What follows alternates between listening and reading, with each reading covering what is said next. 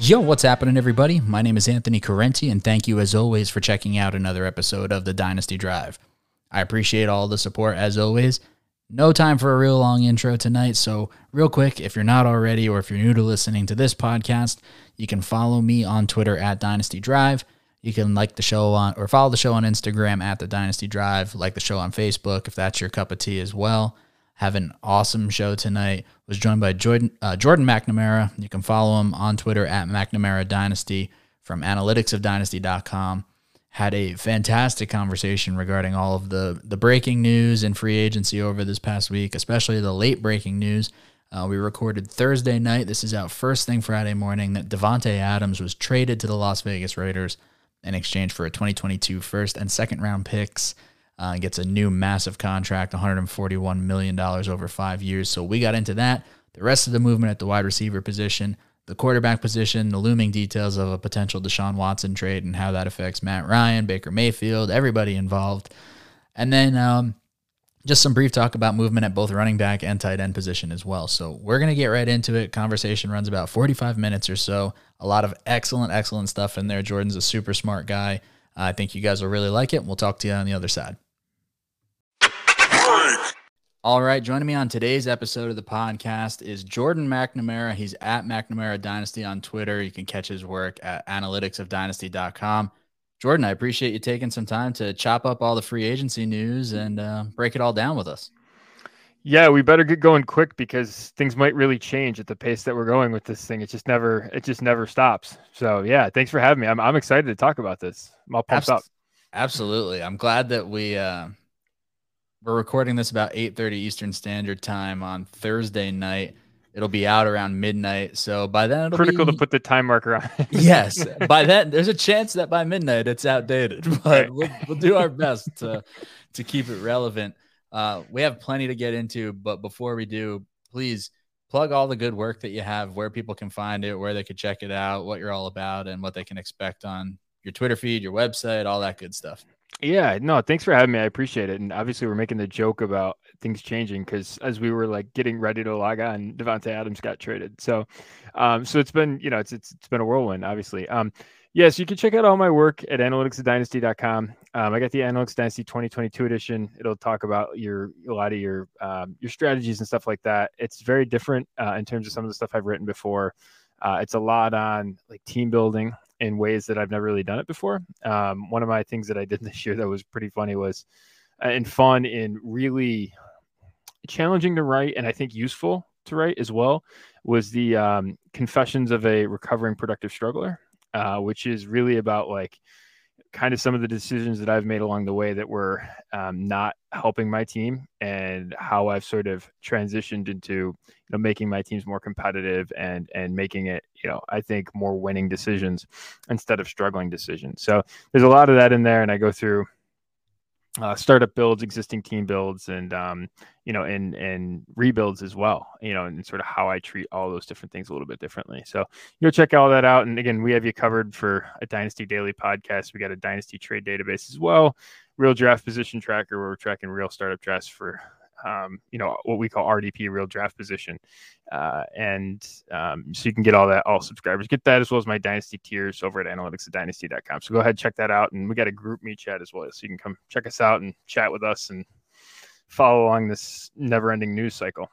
Yeah, for sure. That's excellent stuff. So we'll make sure to plug all the links out there, get everybody to check it out if possible. Lots of free agency stuff. You said it right before we logged on. I was refreshing all day waiting for the quarterback news and instead refreshed Twitter and the blockbuster heard around the world. Davante Adams dealt to the Las Vegas Raiders, gets a monster deal, $141 million over 5 years. He's the highest paid receiver in the league. Las Vegas ships, it looks like a 2022, their first rounder, their second rounder, and they get back Davante Adams and give him the big deal.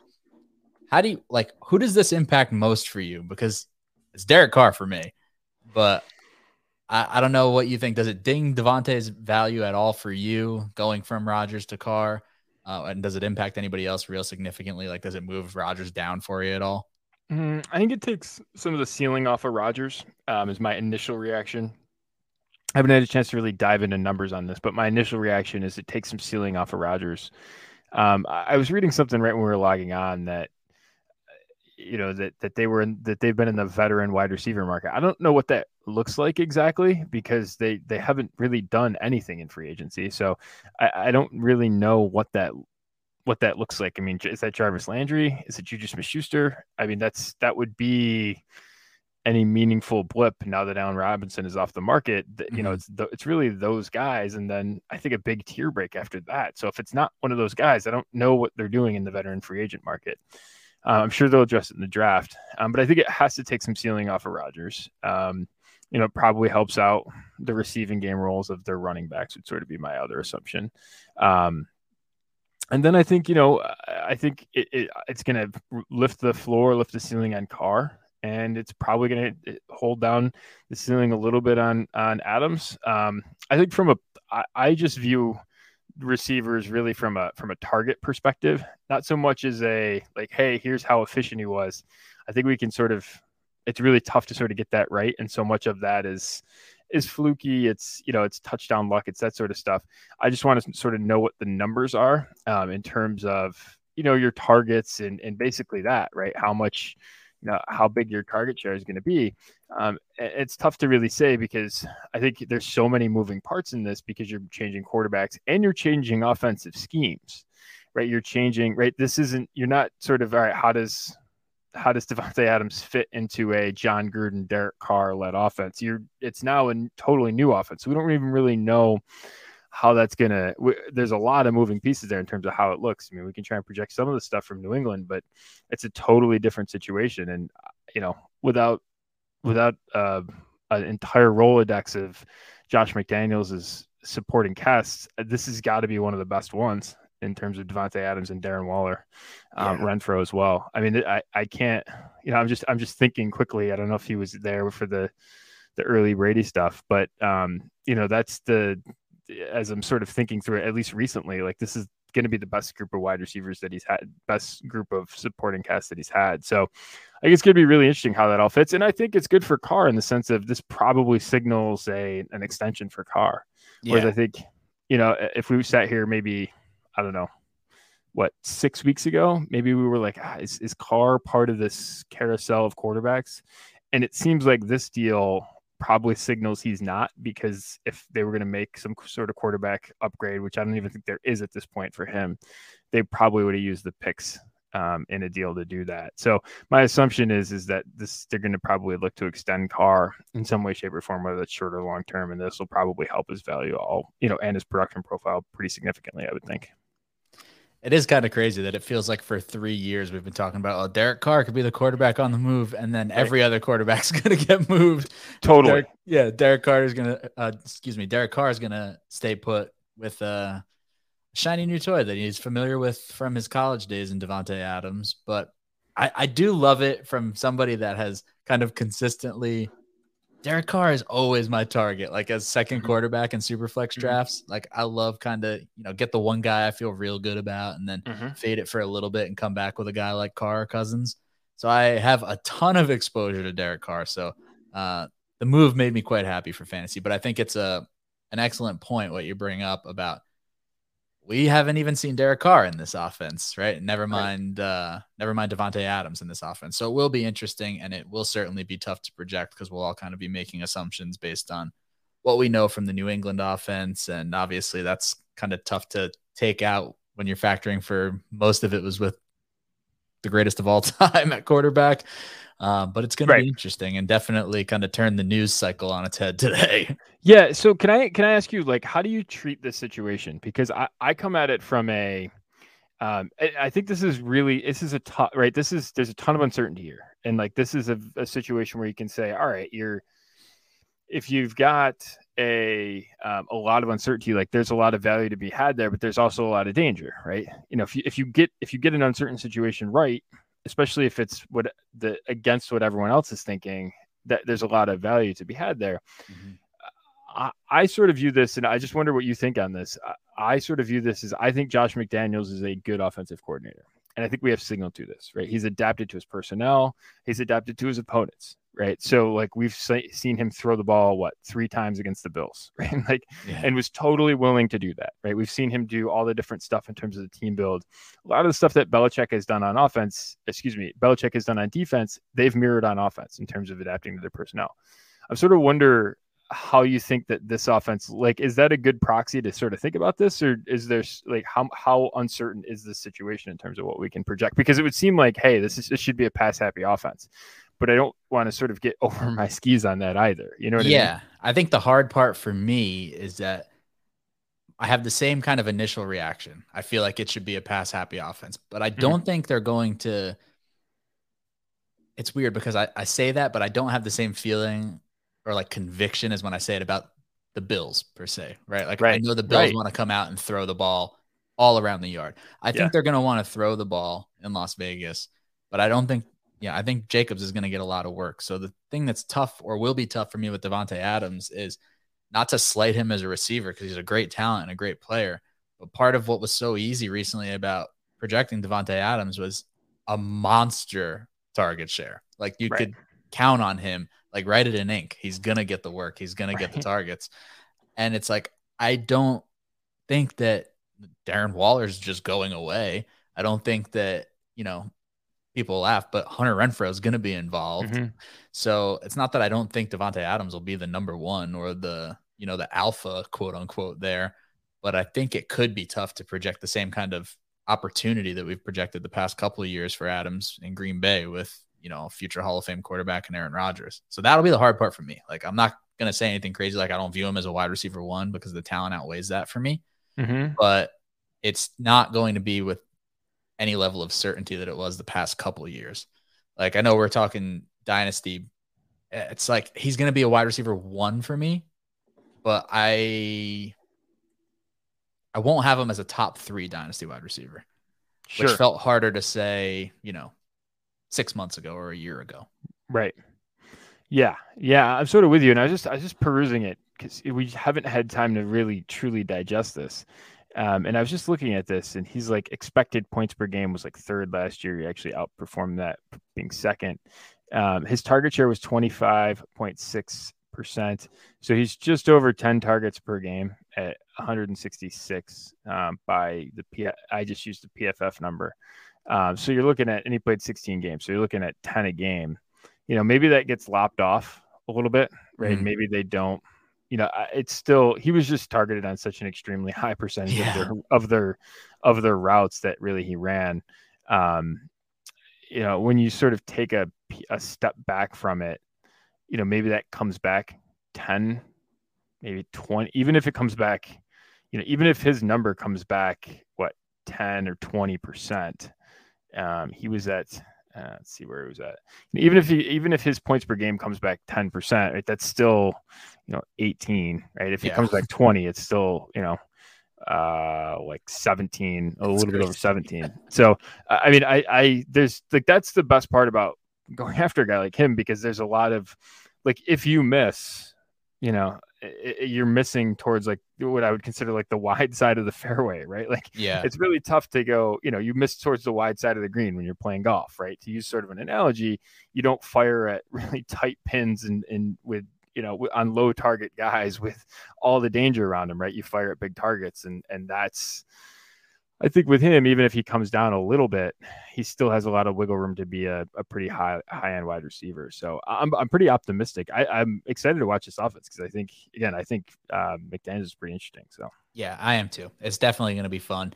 And we'll close on this. Division. Yeah, the whole division is bananas. It really is. It's an arms race. Yeah. Like we were talking beforehand, I was like, this is the best thing that can happen at AFC East is like our champion is probably going to play home games in the playoffs because against these guys, because they're all going to be like 9-8, 10-7, and it's wild. Even the team that you thought was good, maybe the worst one in the division in terms of the Raiders, like got maybe 2 of the biggest non-quarterback additions in the offseason with Adams and Chandler Jones. So just crazy. I mean, it's what an exciting time. It's really exciting. It really is. And it's like, I think it's interesting. And I'll say this about the Packers. I do wonder if this is finally the year where like every mock draft predicting a wide receiver in the first round of the Packers is finally right. Like we've been writing that in forever. And it seems like it should probably finally happen. The other thing is it feels refreshing both from like an offensive and a defensive perspective that the NFL feels so much more willing to make these kind of deals now, where it was like, it feels like now more than ever, like this has been a crazy run for the last week or so. It's every day a player's getting dealt. Right. And it feels like GMs used to be so much more reluctant to trade that draft capital, even if it was like a proven player, like a Davante Adams at stake. So that's kind of cool to see at any position. I think it's been pretty refreshing this week. Totally. Endlessly entertaining. Yes, for sure. Other wide receiver news that now gets overshadowed by the Davante Adams deal. Allen Robinson signs with the Rams. He gets 3 years, $46.5 million with just over $30 million guaranteed. What does this do for Allen Robinson moving forward? It's definitely the best quarterback he'll have in his career, so that'll be fun for the short term. But, you know, I guess the main question is, was last year a blip on the radar, or was last year the beginning of the decline, right? Like, does Allen Robinson still have it, or is he washed? So I don't know what side of that you kind of land on right now. You know, it's funny because we could play a game of like what NFL current starter would be. Not the worst, not the best quarterback that Allen Robinson has played with. And then the numbers that's really like fair. Very, very small. You're like, I don't know. Daniel Jones, yeah, he's probably got it. You know, like it's just, you know, like I don't know. Case Keenum's gonna start for the Browns. Like, yeah, he's probably got it. You know, it's a wild experience. Yeah. So totally a quarterback upgrade. We'll see how he handles a good one. Yeah. Listen, I think. I mean, I'll give him the benefit of the doubt, right? I mean, he's been basically good every year of his career, and you know, this is basically the one bad one. And you know, there's I think a lot of reasons to think that you know there was some naggy problems there. You know, from just a lot of reports out of there that it just was not maybe the most functional of work environments. You know, and you know the going to the quarterback change and all that stuff. You know, he's proven so much that he can overcome so many things that the fact that he disappoints one year, like he just picked the wrong year to do it. If we're being totally honest, like you know, the fact that Christian Kirk's making more money than him seems crazy, totally ludicrous. You know, so I mean, just chalk one up to. I mean, this is why good teams stay good, right? I mean, and this is why bad teams stay bad because you know you're paying off of what happened last year and you're paying Christian Kirk, you know, 20%, 30% more than you're paying Allen Robinson. You know, and that's just, I think those are just easy mistakes to, you know, those are mistakes that are just kind of, you can't make, in my opinion. So, and that's true from a dynasty perspective too, you know, so I think his value should probably go up. You know, we had him in like in the 40s or so in some of the median draft position that we've been tracking. That seems like it should go up. You know, and this I'll be really interested too, because you got basically Robert Woods coming back as well with really a huge cap number. And it makes you wonder, right? They can't really do, much right now, but it makes you wonder if they think about moving on from him, you know, doing a post-June 1 thing once he's healthy with him, you know, that would be something that would save maybe $10 million. I don't know.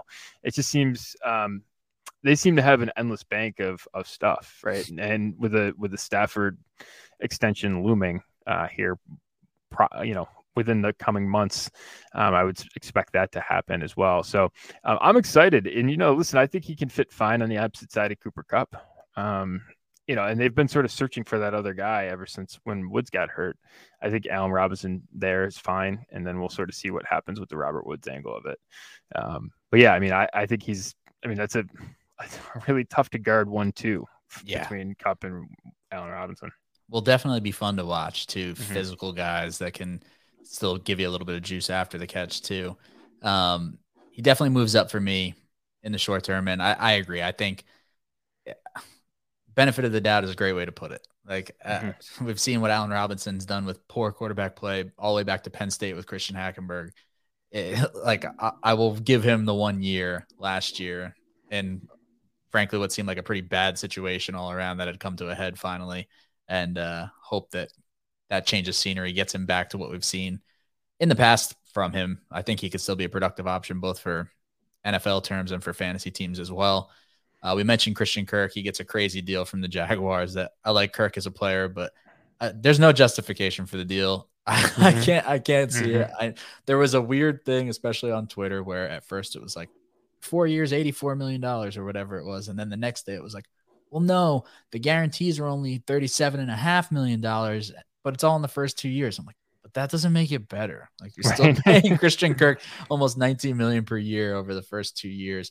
And that's too much money in my eyes for a guy that has never had 1,000-yard season. I think he's a fine player, but I think what you said holds true. Like the money disparity, like the juxtaposition should be bigger between Allen Robinson and Christian Kirk, and it should be in favor of Allen Robinson. Like he should be the receiver making far more money. Yeah, totally. And I just, you know, I don't know. I think this is a good dynasty lesson too, right? You have to be really, really careful of being beholden to what just happened.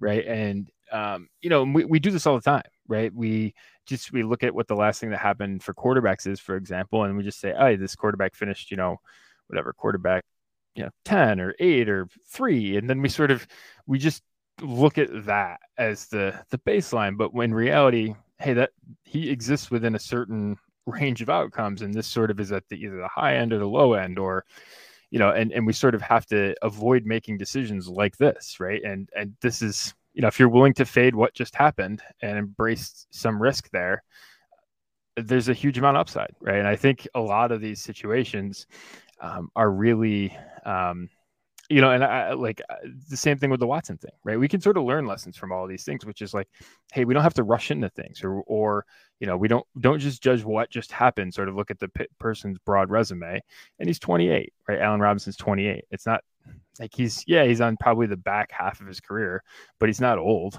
right? He's probably not washed at that age. Yeah. Right. And then when you sort of look at him, for example, he's like, you know, I track some stuff, you know, he ranks top 17% in terms of yards per route run throughout his career. He's been targeted on 22.4% of his routes that he's run in his career. That's a top 10% number, you know. So when you start looking at that stuff, you know, points per route run, for example, he's top 20%, and that's all with crummy quarterback play. You know what I mean? It's just a really, really high floor. And all right, so this is kind of a down year last year. I mean, I think you kind of appreciate what he is.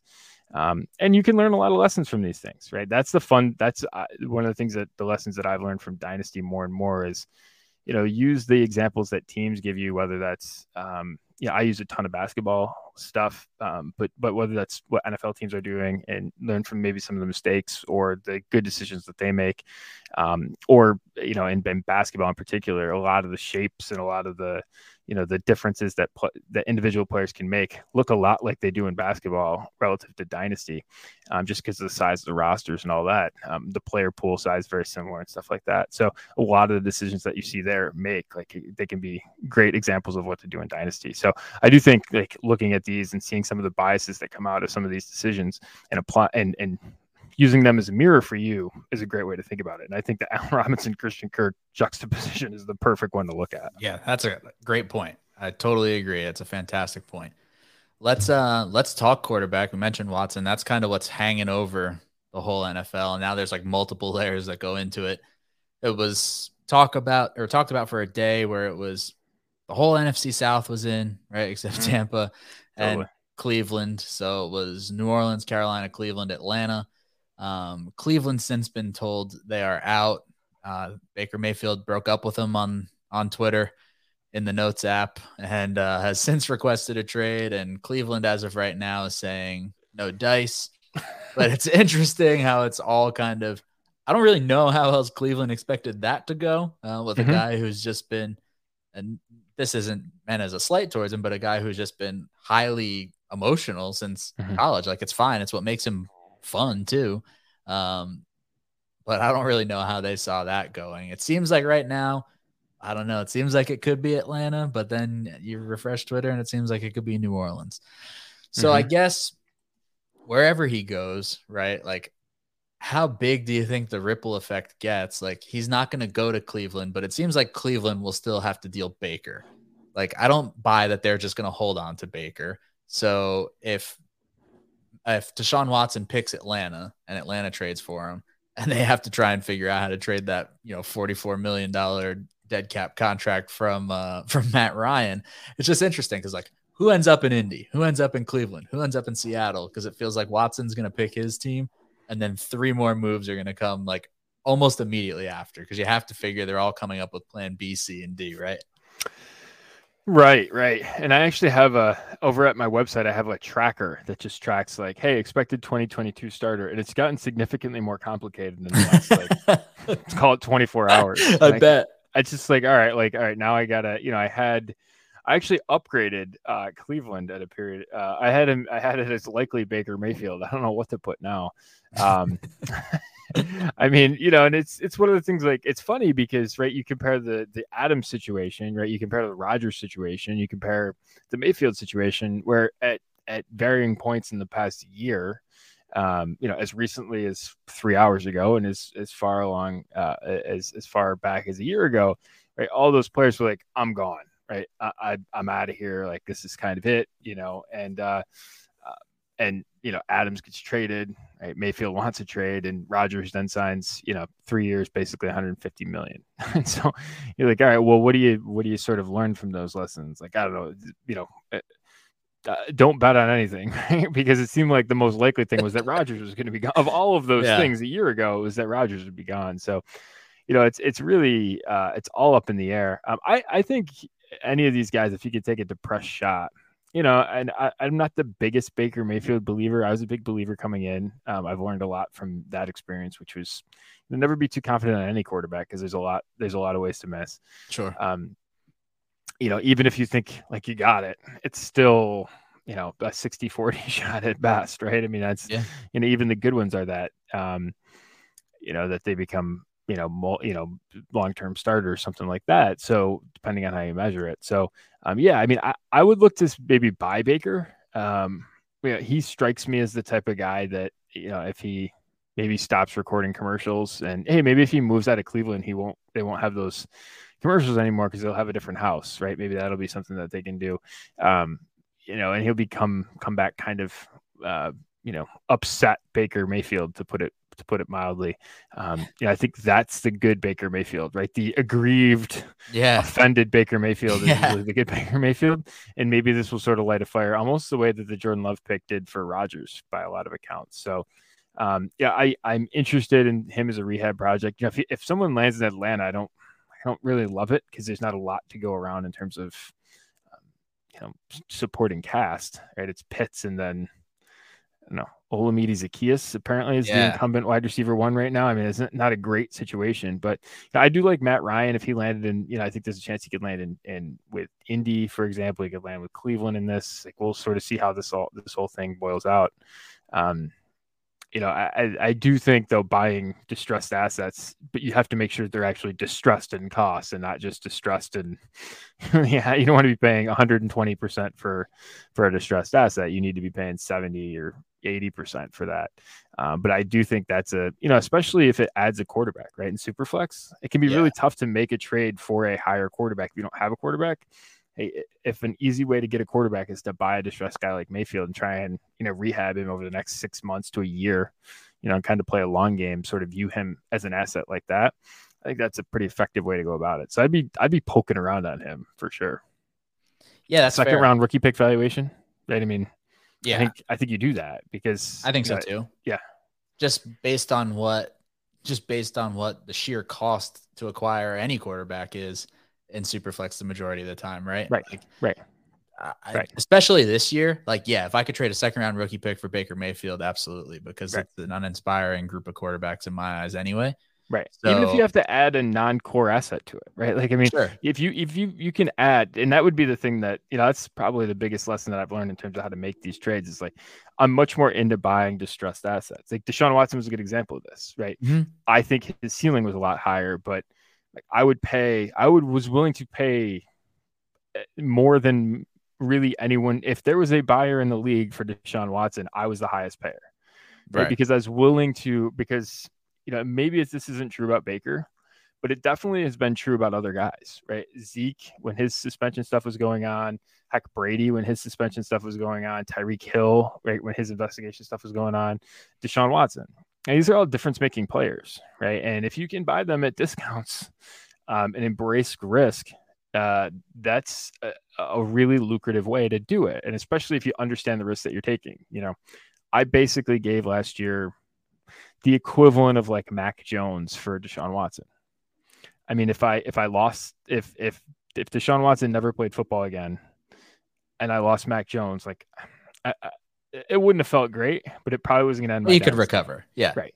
If I succeed from there, right. If I can use what is essentially Mac Jones for Deshaun Watson and that works out on my end, that's the stuff that you can win multiple championships from doing, you know? So I think Mayfield probably doesn't have that in his range of outcomes, but for a lower extent, right. If it's the second round rookie pick plus some other fringe non-core asset that someone else might like, and you want to put that together for a deal, like that's because at some point, you know, then that's an asset you can trade to the next time someone has a distressed quarterback, right? You sort of have to think that because that happens every year, right? That's just gonna, you know, it was Rodgers before that. It was Watson last year. I mean, it happens yearly where those things happen. Stockpiling the asset at quarterback is something I think you're planning ahead, you're playing the long game on for when that opportunity comes, like you have the ability to make that trade. Yeah, it's an excellent point. I agree. And I think a lot of times in Superflex, especially like even with like continue to use Baker as an example, people are so enamored, I guess is the right word, with the real elite top end guys, you know, Herbert, Burrow, Lamar, Kyler, whoever you really like at the top. Mahomes, obviously, Josh Allen, those kind of guys, that this group of useful, like valuable players in Superflex kind of gets left for dead, like the Baker Mayfield, like Derek Carr for the past couple of years, like we talked about earlier, Kirk Cousins, like some of these guys that maybe you don't feel like, you know, you came away with two top 12 guys at Superflex, but you can win with a quarterback like Baker Mayfield in your Superflex spot. Like it doesn't have to be. And I think that's kind of the misconception sometimes with Superflex now. It's like, oh, if you don't have two top 12 or top 14 guys, you're hosed.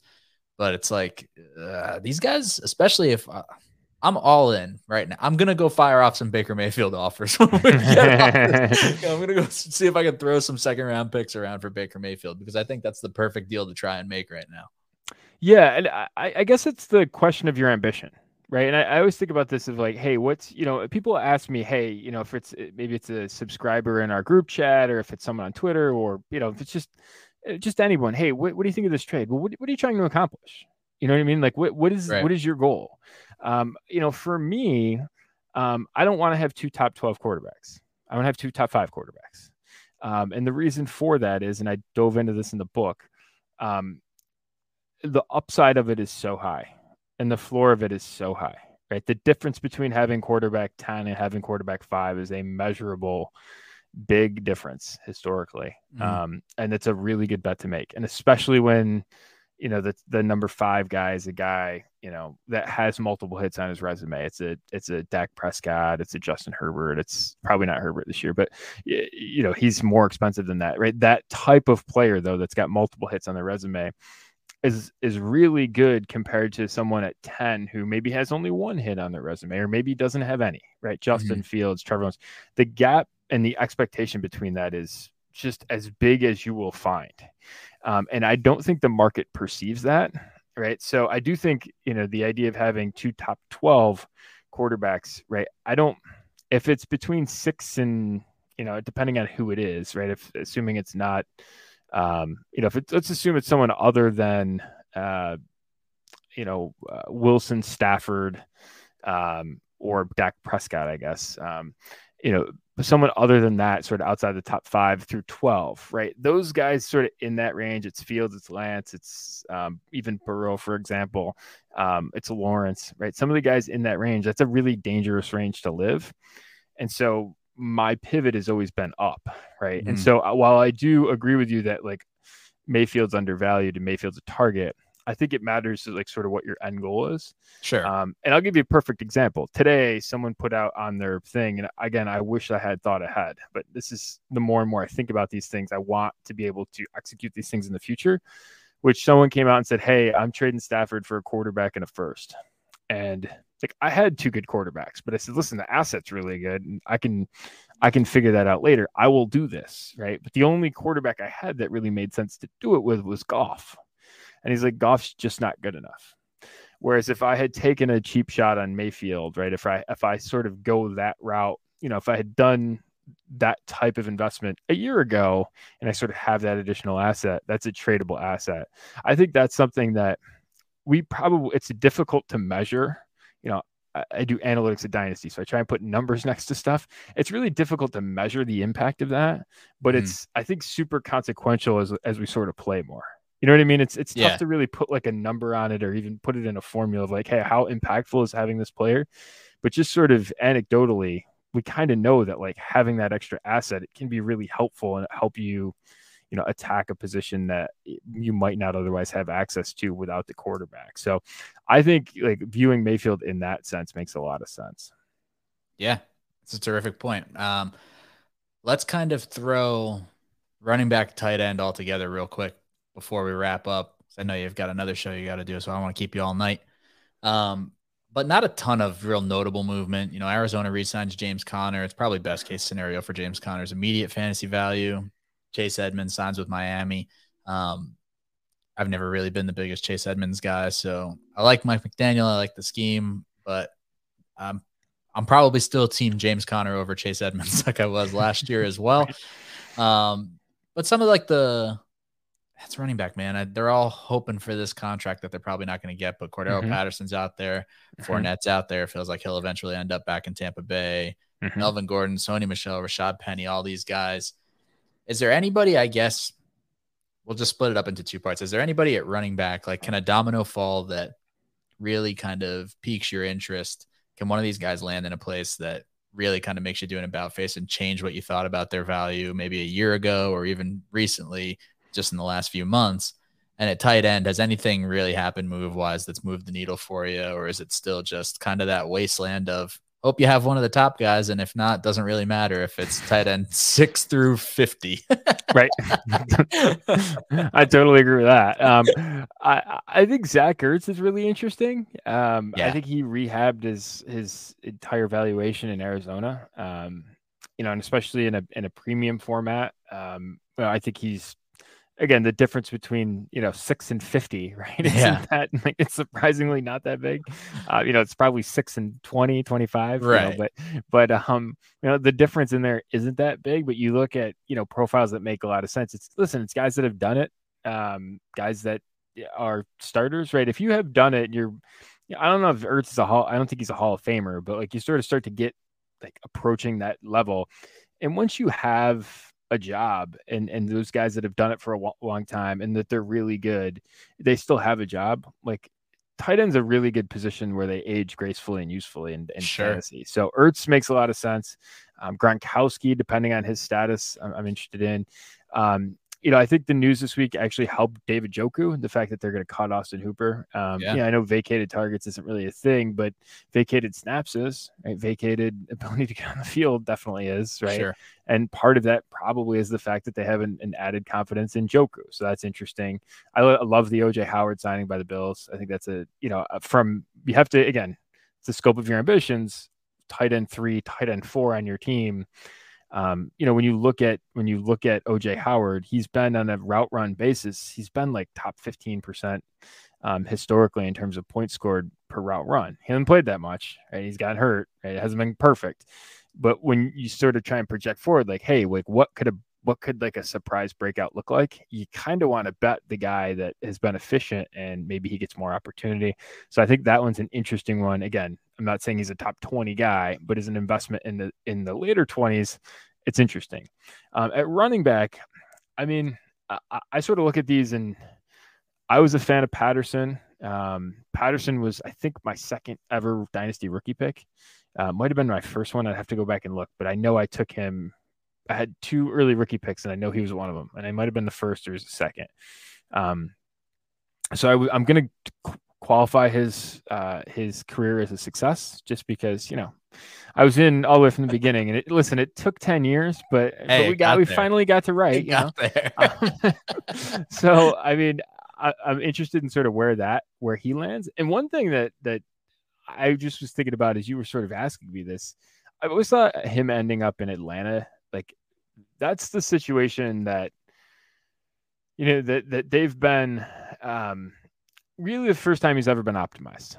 Mm-hmm. Right. It's really been the first time that the Cordero Patterson that was like the Swiss Army knife of a player coming out of college has really ever been optimized by an NFL coach. And a lot of guys have tried, right? Including really good ones.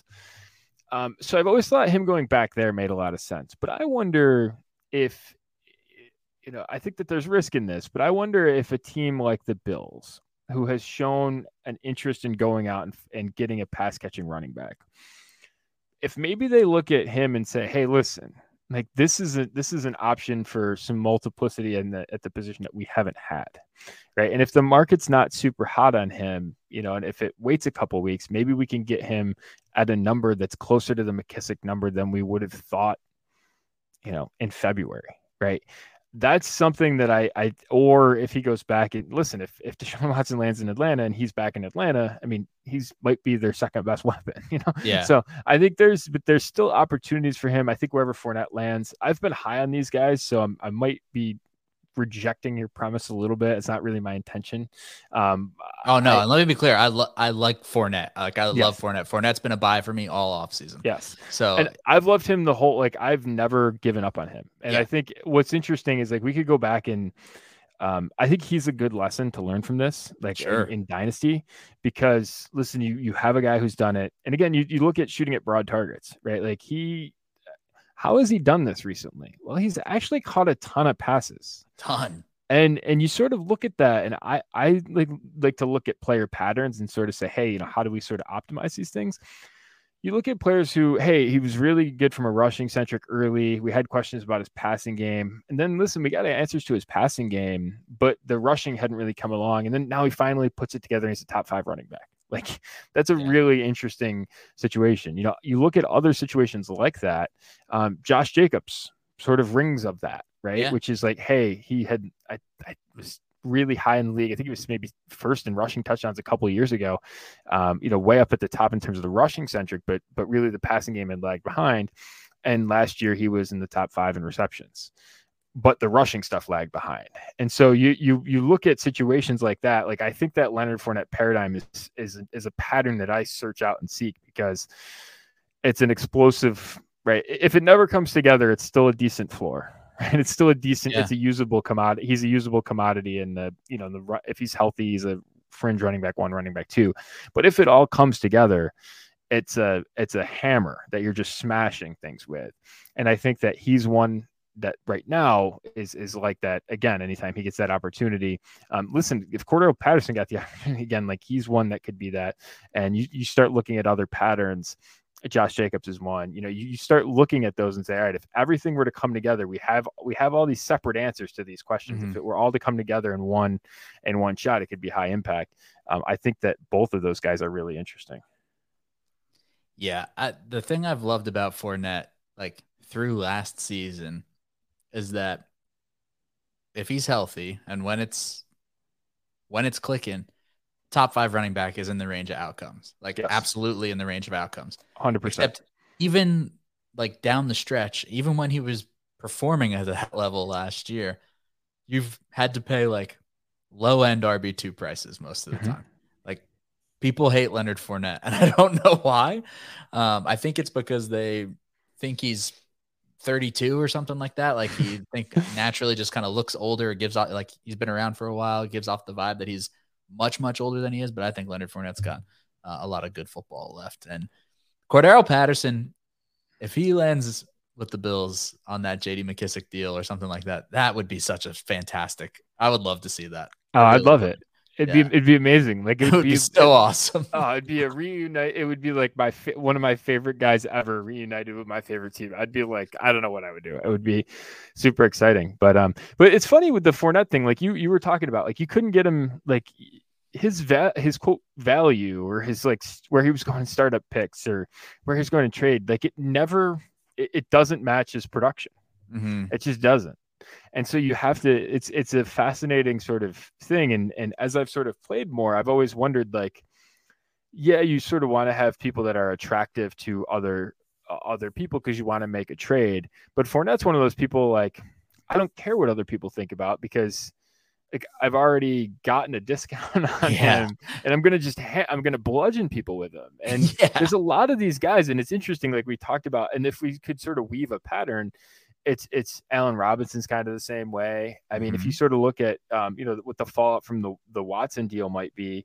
And as we were talking, there was reports that, that Carolina's out. So it's down to Atlanta and, I believe that was from Schefter. It's down to Atlanta and the Saints, right? You start looking at it and like, what's the impact of a guy like Michael Thomas, right? For example, or, you know, and their values might never rebound, but their production profiles are probably going to outproduce their costs. Kamara, right? What would he do for Kamara? Yeah. You know, you sort of look at these things and it's really interesting.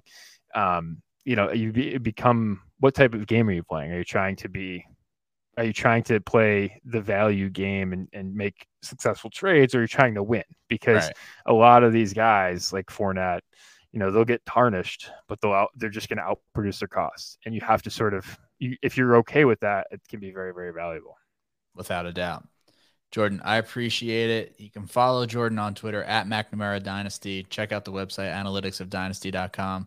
I appreciate you taking some time. This was a fantastic conversation, and we'll have to do it again for sure. I don't think we got to anything near on the show sheet, but I had an awesome show time. Sheets get thrown to the wind with regularity on this podcast. It's a tradition unlike any other.